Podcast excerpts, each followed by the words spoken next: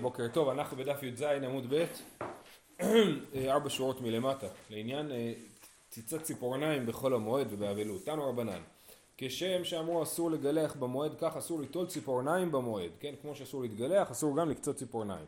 דיבר רבי יהודה ורבי יוסי מתיר, וכשם שאמרו אבל אסור לגלח בימי אבלו, כך אסור ליטול ציפורניים בימי אבלו. דיבר רבי יהודה ורבי יוסי מתיר. אז גם באבל וגם בחול המועד מחלוקת רבי יהודה ורבי יוסי, רבי יוסי אוסר ורבי יהודה אוסר ורבי יוסי מתיר.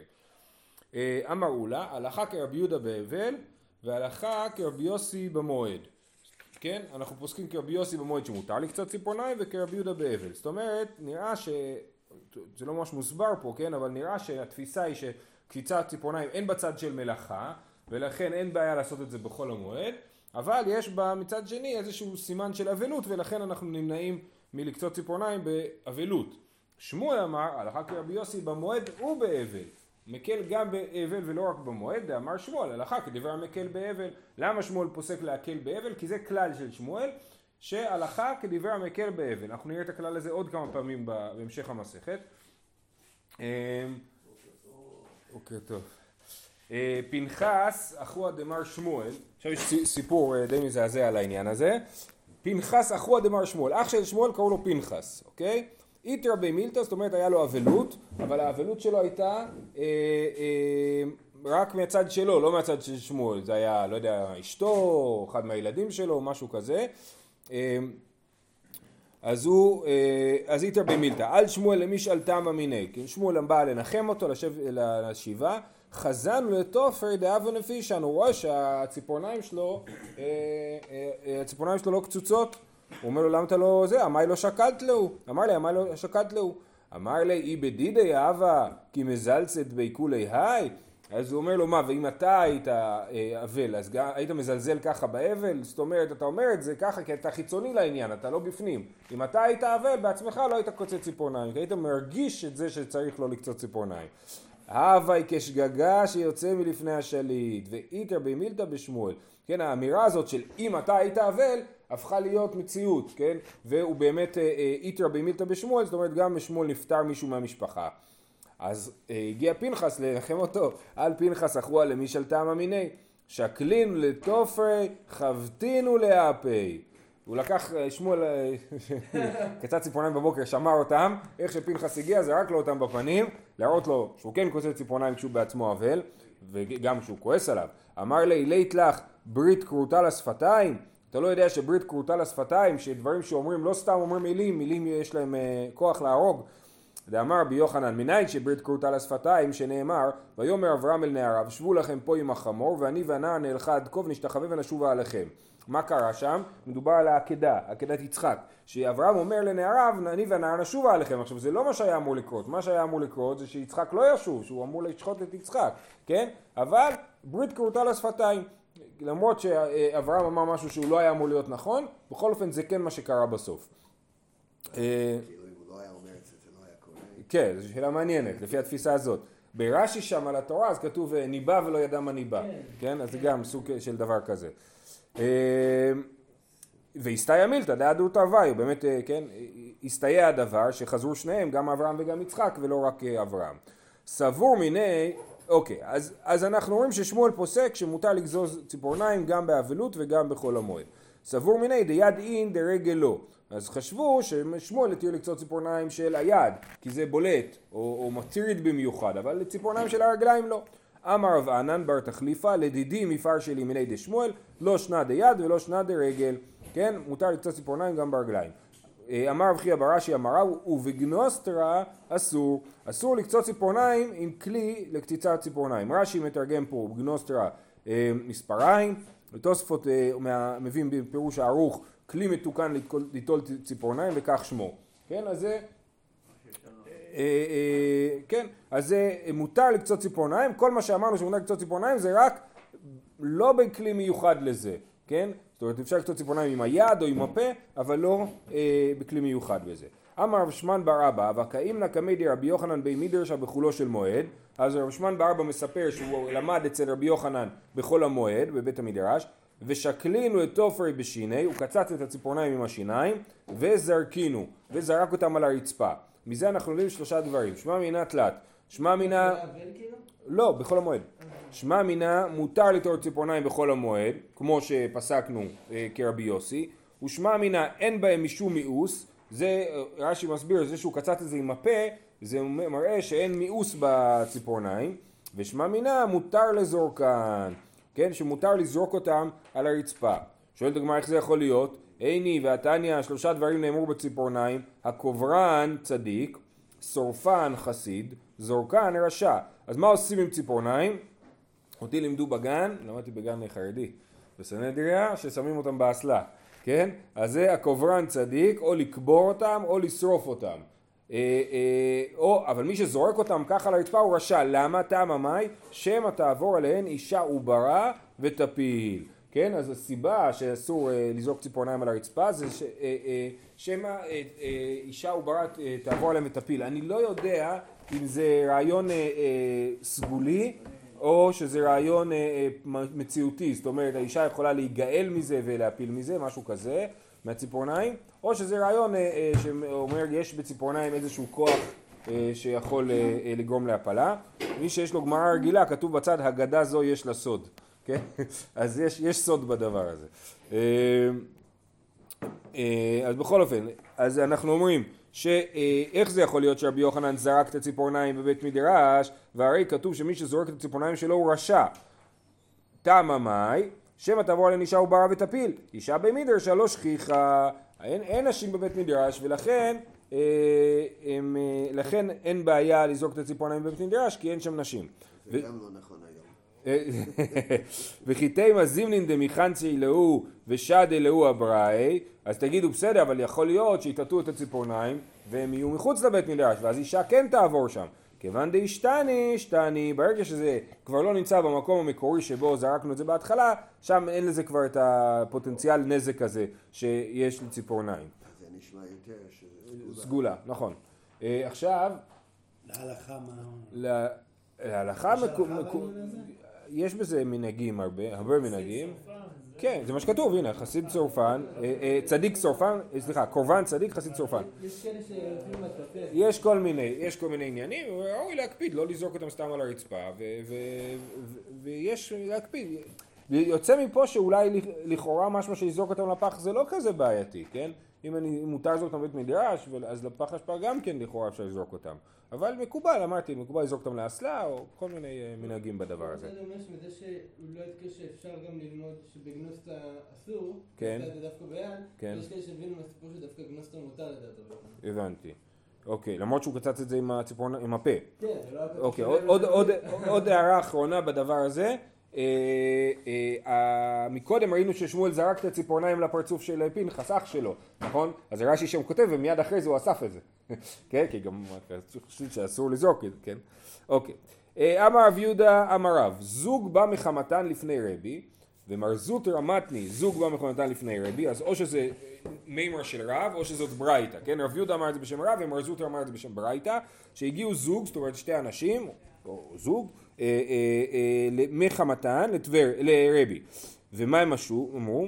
וביקשו ממנו ציפורניים, כן, ביקשו ממנו להתיר להם לקצות ציפורניים באבלות, והתיר להם, ואם ביקשו ממנו שפה התיר להם, זאת אומרת אם הם היו מבקשים ממנו גם לגלח את השפם, כן, אז הוא גם כן היה מתיר להם. עכשיו לאיזה עניין מדובר? אז לכאורה ההקשר הפשוט הוא שלעניין שוב גילוח באבלות, כן? אבל יש, רש"י פה מסביר שזה דווקא בכלל הוא התיר להם לגלח את השפם בתער, כן? כי העניין של אסור להתגלח בתער זה מה שנקרא בחמש פאות הזקן וזה לא בשפם. אבל באמת אני חושב שהפשט היותר פשוט שהוא התיר להם להוריד את השפם בחול המועד, באבלות, סליחה. ושמואל אמר, אז זה הגרסה הראשונה, זה שאם הם היו מבקשים הוא היה מתיר להם. ושמואל אמר, אף ביקשו ממנו שפה והתיר להם, זה לא שאם היו מבקשים אליהם, התיר להם לגלח את השפם. אמר אביטול ספרא משמי דרב, שפה מזווית לזווית. אמר רבי עמי הוא בשפה המעכבת, זאת אומרת מזווית, כנראה הכוונה היא משתי הפינות של הפה, מזווית אחת של הפה עד לזווית השנייה, כן, בשפה המעכבת זה בשביל שלא ייכנס השפם לתוך האוכל, כן, השפה מעכבת את האכילה. אתם מכירים ששאלו את אמיר פרץ איך הוא אוכל לחם עם חמאה? אז הוא אומר שהוא אוכל את זה הפוך. אמר, אבל זה היה לפני שהוא גילח את השפם. אוקיי. אמר ביאמי ובשפה מעכבת. אמר ונחם בר יצחק לדידי כשפה מעכבת דמי לי. זאת אומרת לי השפה מגעיל אותי כל כך שכל השפה מבחינתי הוא שפה מעכבת. עכשיו אז יש לנו פה עוד מימורד בשם אביטול משמי ספר משמי דרב. אמר אביטול ספר משמי דרב פרעו שהיה בימי משה הוא אמה וזקנו אמה ופרמשתקו אמה וזרת. זאת אומרת הוא היה בגובה של אמה, הזקן שלו היה באורך של אמה והאיבר שלו היה יותר גדול, אמה וזרת. כן, ממש גמד משונה. לקיים מה שנאמר, ושפל אנשים יקים עליה. כן? עליה. כן, שפל אנשים יקים עליה, אז הוא היה איש שפל. זאת אומרת, הצורה שלו הייתה על הפנים, כן? ובכל זאת הוא זה. הרב שטיינזץ מציע ביוני, שם בצד, שהדימוי הזה של פרעה נבע מפסלונים מצריים שנראו ככה, כן? שהסתובבו בכל העולם העתיק, אז הפסלון הזה היה נראה ככה. אז לכן ככה תראו את פרעה. אמר אביטול ספר משמי דרב, פרעה שהיה בימי משה, אמגושי היה, שנאמר, הנה יוצא המימה. הנה יוצא המימה, וברש"י כותב שבמסכת שבת היה כתוב שהוא יצא לעשות את כשפים על הנהר. כן, דווקא על הנהר צריך לעשות כשפים. נכון, אז הוא אומר יש שם שתי דעות, וזה מסתדר לפי אחת הדעות. אמגושי דרך אגב, זו מילה שבה אנחנו מכירים את המילה מגוס, מגיקון, כן? מגוס זה מחשף, אמגושי. מגיה, מג'יק, נכון. ואלו מחבסין במועד הבא ממדינת הים. אז אמרנו במשנה את רשימת, זו המשנה הראשונה של הפרק, אנחנו עדיין במשנה הראשונה, אמרנו את רשימת האנשים שיכולים לחבס במועד הבא ממדינת הים, בית השביה, יוצאים בית האסורים וכולי. אמר רבי יוסי, אמר רבי יוחנן, מי שאין לו אלא חלוק אחד, מותר לחבסו בחולו של מועד. מותר לעשות כביסה, מי שיש לו רק בגד אחד. גם את זה ראינו, אז הזכרנו את העניין של אזורו מוכיח עליו, שהוא בלי בגדים ורק מחבס את החלוק. סימן שיש לו רק חלוק אחד. בכל אופן, אומרת הגמרא, מתי ורבי ירמיה, אלו מחבסים במועד הבא ממדינת הים וכולי, הנאין, מי שאין לו אלא חלוק אחד, לא. המשנה לא מזכירה את האופציה הזאת, אז מאיפה אתה המצאת לי שיש עוד מישהו יכול לחבס בכל המועד, חוץ ממי שכתוב במשנה? אמר לרבי יעקב לרבי ירמיה, אסבר לך, מתנידין אפיל גב דאית ליתרי ומתענפי. אם יש לו שני חלוקים מלוכלכים, אז על זה המשנה מדברת, שכל האנשים האלה יש להם שני חלוקים והם מלוכלכים ומותר להם לחבס כי הם לא יכלו לחבס קודם לכן. אבל מי שיש לו רק חלוק אחד לא מוזכר במשנה כי עליו המשנה לא מדברת וזה מותר. שלח רבי יצחק בר יעקב בר גיורי משמי דרבי יוחנן, כלי פשטן מותר לחבסן בחולו של מועד. רש"י מסביר ש... יש בזה פחות פרחה בכביסה של כלי פשטן. מה תברא והמטפחות הידיים, מטפחות הספרים, הנעין, כלי פשטן לא. אנחנו מבינים כנראה שהדבר הנורמלי הוא שמטפחות הספרים הם עשויים בעצמם מפשטן. וכתוב במשנה שמטפחות הידיים, מטפחות הספרים מותר לחבס אותם בכל המועד והם מפשטן. סימן ששאר כלי פשטן אסור לחבס בכל המועד. אמר לאביי, מתניתין אפילו דשאר מיני. המשנה מדברת אפילו על מטפחות ידיים, מטפחות ספרים מצמר. שמותר לחבס מטפחות מצמר, אסור לחבס בגדים מצמר, אבל לגבי כלי פשטן מותר לחבס אותם לגמרי בכל המועד. והנה הוכחה, אמר בר הידיה לדידי חזי לימה של טבריה, דמה פקהילה משיך לידמה נקיתנה בכל הדמועדה. אני הייתי בכנרת בטבריה והייתי בכל המועד, כולם שם כובסים על הכנרת בכל המועד. מה הם כובסים? משיך לי זה ספלים או גיגיות, דמני קיטנה של כלי קוטנה, כלי פשטן. אז הנה הוכחה שמותר לחבס כלי פשטן בכל המועד. מה תקיף להבא? מנלי מלן דברצון חכמים עבדי, דיל מה שלא ברצון חכמים עבדי. זאת אומרת זה לא הוכחה, זה שהם עשו את זה זה לא מוכיח שזה מותר. זה מותר כי אמרנו שזה מותר, כן? אבל ההוכחה שלך היא לא הוכחה, כן? זה הטענה. זהו. משנה הבאה, ואלו כותבים במועד, מה מותר לכתוב בכל המועד? קידושי נשים וגיטין. אז קידושי נשים לכאורה זה הרי את מקודשת לי. הגמרא תציע עוד עניין, אבל על פניו וגם לפי המסקנה של הסוגיה מדובר על שטר קידושין. גיטין, אם אדם רוצה לגרש את אשתו בכל המועד אפשר לכתוב גט בכל המועד.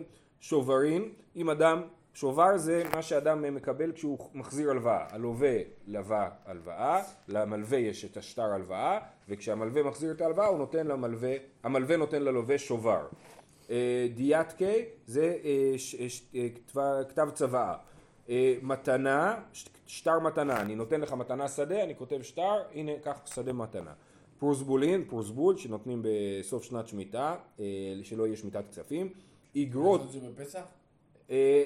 זו שאלה, אבל לכאורה יכלו לכתוב את הפרוסבול גם כשהקימו את ההלוואה, זאת אומרת, נשינו גם את ההלוואה נגיד בשנה החמישית, וכבר עם הפרוסבול צמוד אליה.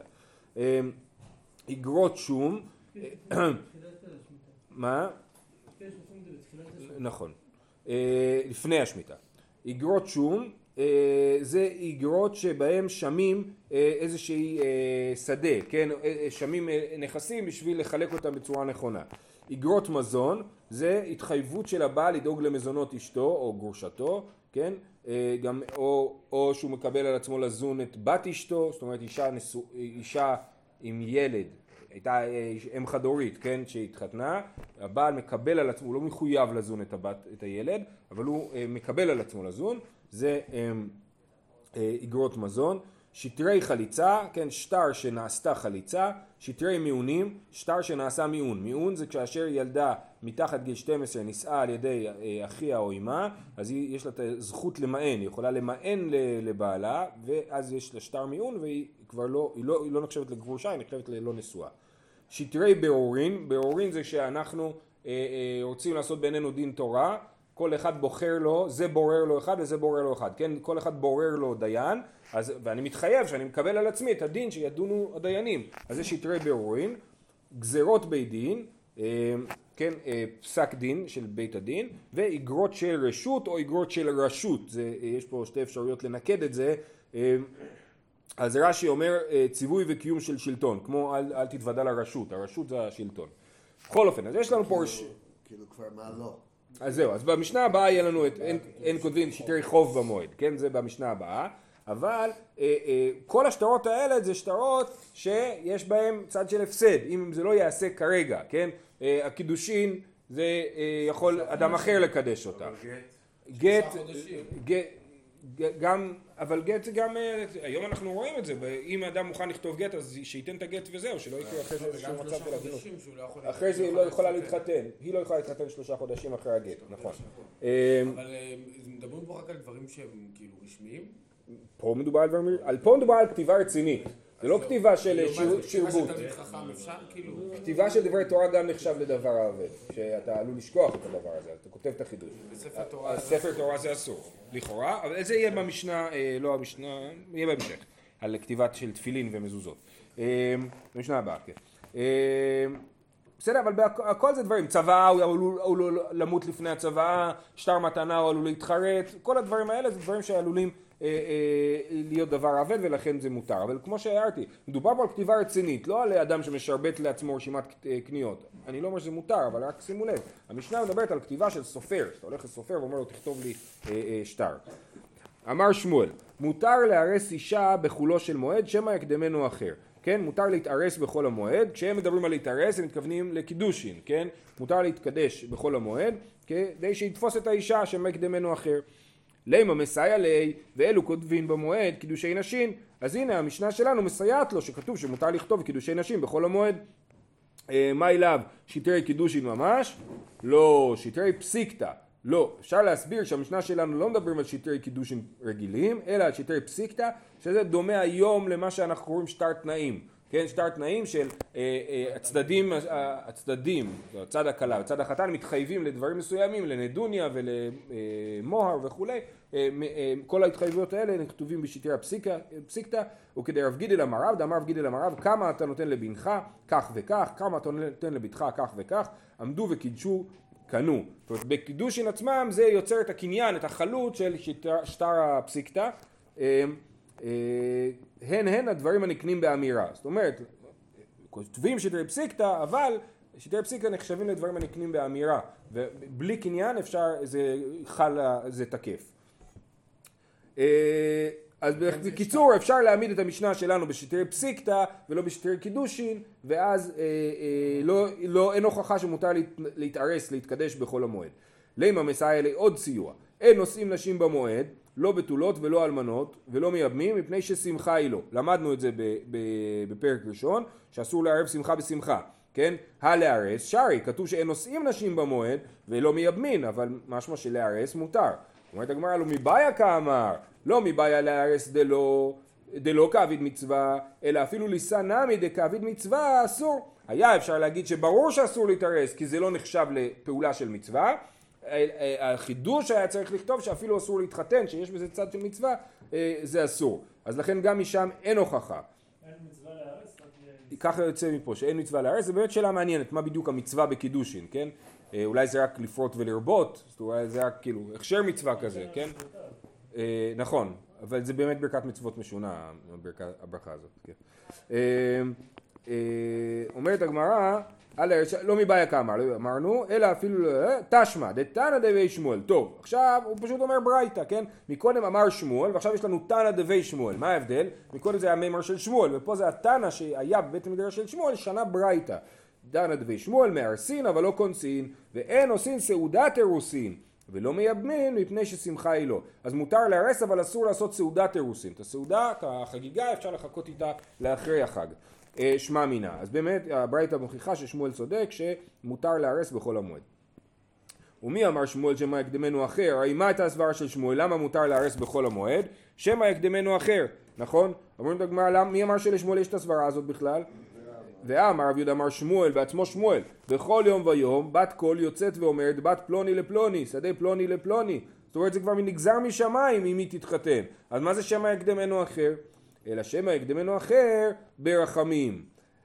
אז זה לא ברור. יוצא שאם מישהו יתפלל הרבה, אז הוא יזכה לתפוס לך את האישה שלך, כן? או משהו כזה.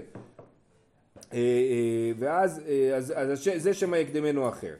כי הדרבה שמי לאו גברא דבי רחמי. ואמר תזדמן לי פלוניתא. כן, הוא שמע לאדם אחד שמבקש רחמים, ואומר אני רוצה להתחתן עם... גברת כהן, כן, אני רוצה להתחתן למישהי. אז אמר לי, לא תיבאי רחמי אחי, ככה לא מתפללים. למה? איך אז ילך, לא אז למינך, והיא לא, כפרת בהשם. אם היא ראויה עליך, אל תדאג, היא תגיע אליך. ואם היא לא ראויה עליך, אז אתה כפרת בהשם. למה? כי אתה בעצם, כאילו, לא תקבל אותה. רש"י מסביר, כפרת בהשם. שאם אתה לא תקבל אותה, אתה תגיד, זהו, התפילות לא עוזרות, ואתה תכפור בתפילות ובהשם, כן? אז זה ככה רש"י מסביר. ואז אז הוא שמע את זה הבחור שהתפלל, ואמר, טוב, אז אני אתפלל אחרת. בתר אחי שמי דקאמר, או היא אולי ימות מקמה, או היא תמות מקמה. אני לא מסוגל לראות אותה מתחתנת עם מישהו אחר, אז או שאני אמות לפניה או שהיא תמות לפניי, אבל אני לא מוכן לראות אותה מתחתנת עם מישהו אחר. אמר לה, אליו אמין הלך, לא תיבאי עלה דמילטה. אמרתי לך לא להתפלל על זה, כן? תכף הוא יסביר למה, אבל רק מה שיוצא מפה זה משונה קצת. זאת אומרת, מדברי רבא משמע שתפילה לא מועילה. הוא אומר לו, אם היא ראויה לך אתה תקבל אותה, אם היא לא ראויה לך אז אתה לא תקבל אותה, נכון? אבל מה אנחנו אמרנו? שמא יקדמנו אחר ברחמים, אז כן יש אפשרות לשנות דברים על ידי תפילה. כן? ככה יוצא מתחילת הסוגיה. אז זה, זאת אומרת, בניגוד למה שרב אומר, משמע שכן, אפילו את הדבר הזה של השאלה אם מי אדם מתחתן, זה דבר שהתפילה יכולה להשפיע עליו. זה לא אומר שזה טוב שהתפילה משפיעה עליו. אדם צריך, אין לו מה להתפלל על זה, הקדוש ברוך הוא כבר גזר אם הוא יתפלל, כן? אבל אין לו מה להתפלל על זה, אבל זה לא אומר שזה לא יכול להשפיע התפילה. כפרת הבא. כלומר, בסופו של דבר שתחיל את הניסוייך ותחקור תימס בה. יפה. אם היא לא ראויה לך, ואז מסתדר טוב. אם אתה כן תצליח בתפילה שלך, אבל היא לא ראויה לך, אז אתה... זה לא עזר לך בחיים. אני כפרת באשר, כאילו, הנקודת מוצא שלך, זה שהשם, אתה יודע, אתה יודע, אתה יודע, מה טוב. אם היא ראוי לך, נכון. יפה, כן, כן, כן, כן. אבל כפרת הבא מסתדר יותר טוב בסוגיה, כי אז יוצא שהתפילה כן מועילה. כפי שאמרנו, שמא יקדמנו אחר ברחמים. כללים בגמרא משתמשים בנוסח באשם? כן, גם, שאלה מעניינת, כן. זה לא... אז הוא אומר ככה, אז מאיפה רבא יודע שלא מתפללים על אישה? אחי אמר רב משום רבי רובן בארץ טרובילי, מן התורה ומן הנביאים ומן הכתובים, מהשם אישה לאיש, כן? זאת אומרת, יש לי שלוש הוכחות לזה, גם מן התורה, גם מן הנביאים וגם מן הכתובים, שמהשם אישה לאיש. מן התורה דכתיב, ויען לבן ובתועל, ויאמרו מהשם יצא הדבר.